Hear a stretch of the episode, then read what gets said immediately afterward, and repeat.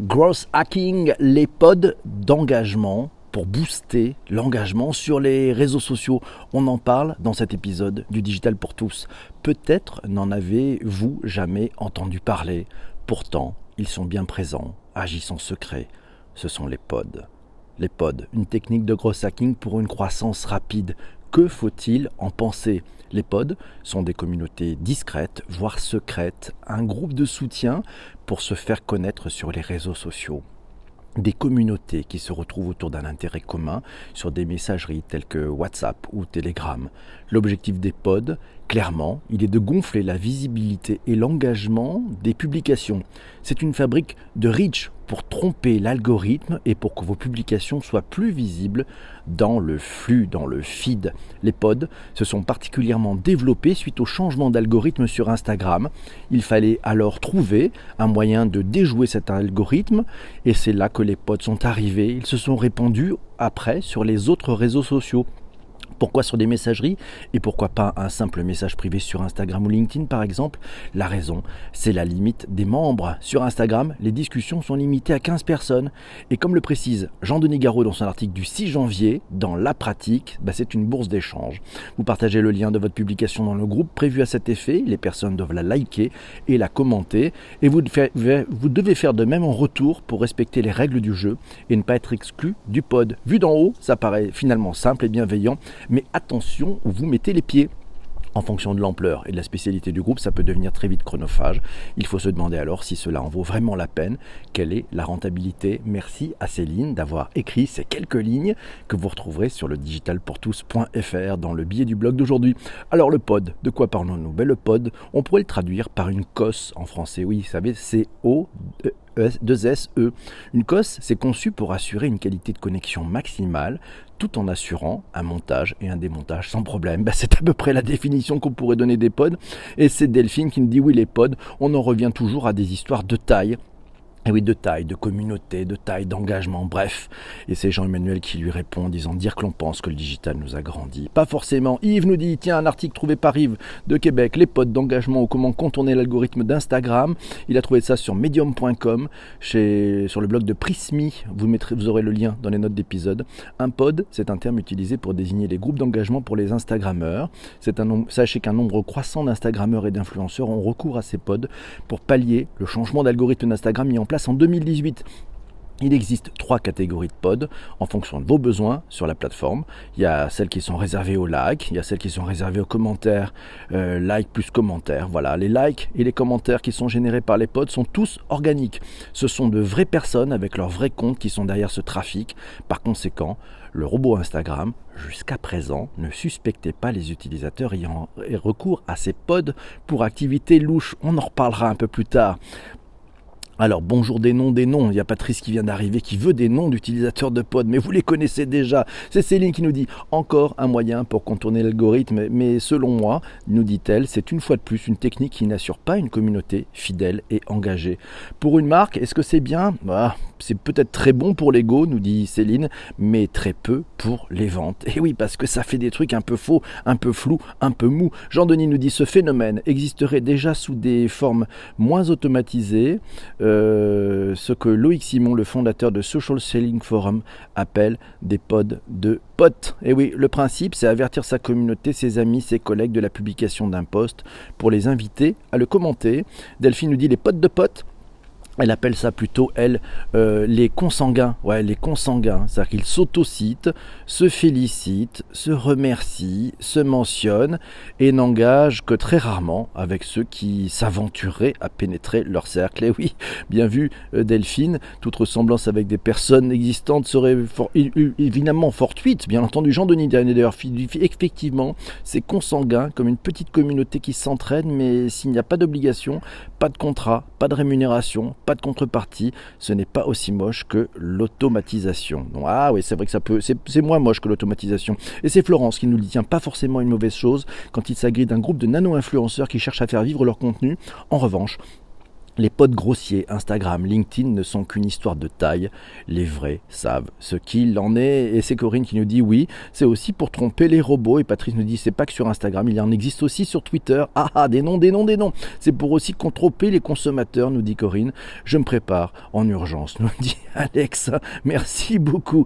Euh, et ouais, il y a qui aime bien la définition du pod de, Jean-Emmanuel. Le pod de pod, j'adore. Oui, c'est bien. Alors, c'est, tiens, on continue un petit peu. Tiens, c'est Déborah. C'est Déborah qui nous dit une critique parfois pauvre, un contenu sans richesse, des commentaires et des repartages sans véritable intérêt auprès de communautés pas concernées. Les pods sont souvent mis en pratique de cette manière sur l'ensemble des réseaux sociaux. C'est Céline qui nous conseille cet article et surtout ce qu'elle a testé pour vous, euh, les pods. Dargo Rapples, elle le gardé depuis un petit moment sous le coude.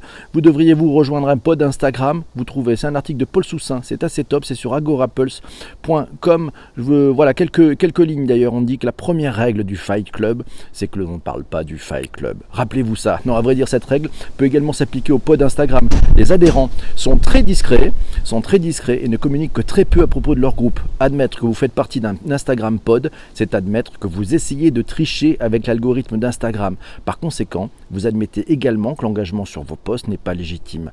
La plupart des social media managers n'accepteraient jamais cela.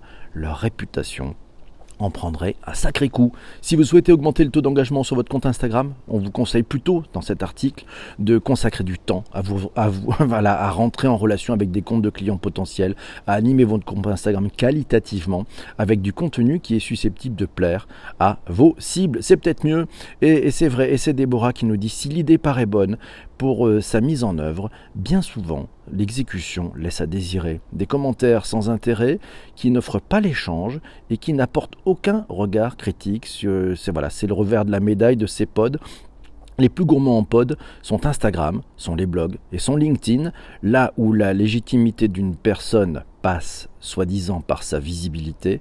Voilà, on trouve d'ailleurs dans un article, euh, je vous mettrai le lien d'ailleurs dans l'article de deborahbet.com Ouais, c'est .wtf, je crois. .wtf, ce qui est une bonne, adresse. On trouve cet article sur ce sujet. C'est Jean Denis qui nous conseille d'ailleurs un autre article de Déborah Bett. Voilà, c'est le Shadowban, la nouvelle sanction invisible du groupe Facebook. Et oui, et oui, et oui, les algorithmes se rebellent. Et dans cet article, on apprend notamment qu'il y a une nouvelle sanction invisible du groupe Facebook qui est mise en place sur Instagram et sur Facebook en cas de non-respect des conditions générales d'utilisation. L'objectif, c'est de rendre invisible les comptes, euh, de faire perdre de la visibilité. En général, les utilisateurs s'en rendent compte parce que leurs publications ont un reach naturel qui devient très faible. Un concours sur une page Facebook où il est demandé de partager la page, des interactions forcées, l'utilisation de hashtags toujours identiques, le fameux follow and follow sur Instagram, et le pire de tout, l'utilisation d'applications tierces non validées par le robot Facebook, et bing, l'algorithme va vous punir. Bonjour à Marilyn, coucou. Et oui, le shadow banning, le shadow ban existe aussi sur LinkedIn. Merci Déborah de nous signaler ça. Bonjour à qui vient d'arriver et de nous rejoindre. On continue avec Déborah. Que nous dit-elle, Déborah? Elle nous dit, elle nous dit d'ailleurs plusieurs choses. Elle nous dit que obtenir de la visibilité en contournant les algorithmes n'a un intérêt que si cela que si derrière cela génère de l'échange. Les personnes qui vont passer les publications sans une vraie richesse d'interaction vont finir par se détourner de l'émetteur du message dans le temps. Eh oui, un risque du pod au-delà de la pauvreté des échanges, euh, continue Déborah, c'est un impact sur l'image de marque de la personne. C'est le shadow ban du compte. Le réseau social Google comprend l'existence de ce pod, un atterrissage par exemple non naturel sur le poste et hop, Shadowban à suivre sur le deborahbet.wtf excellent blog à suivre. On continue, tiens, euh, aussi, bah dis donc, c'est prolixe. Si un pod est construit et mis en œuvre intelligemment, alors il atteint le véritable intérêt de ce que l'on attend, l'amplification de la visibilité.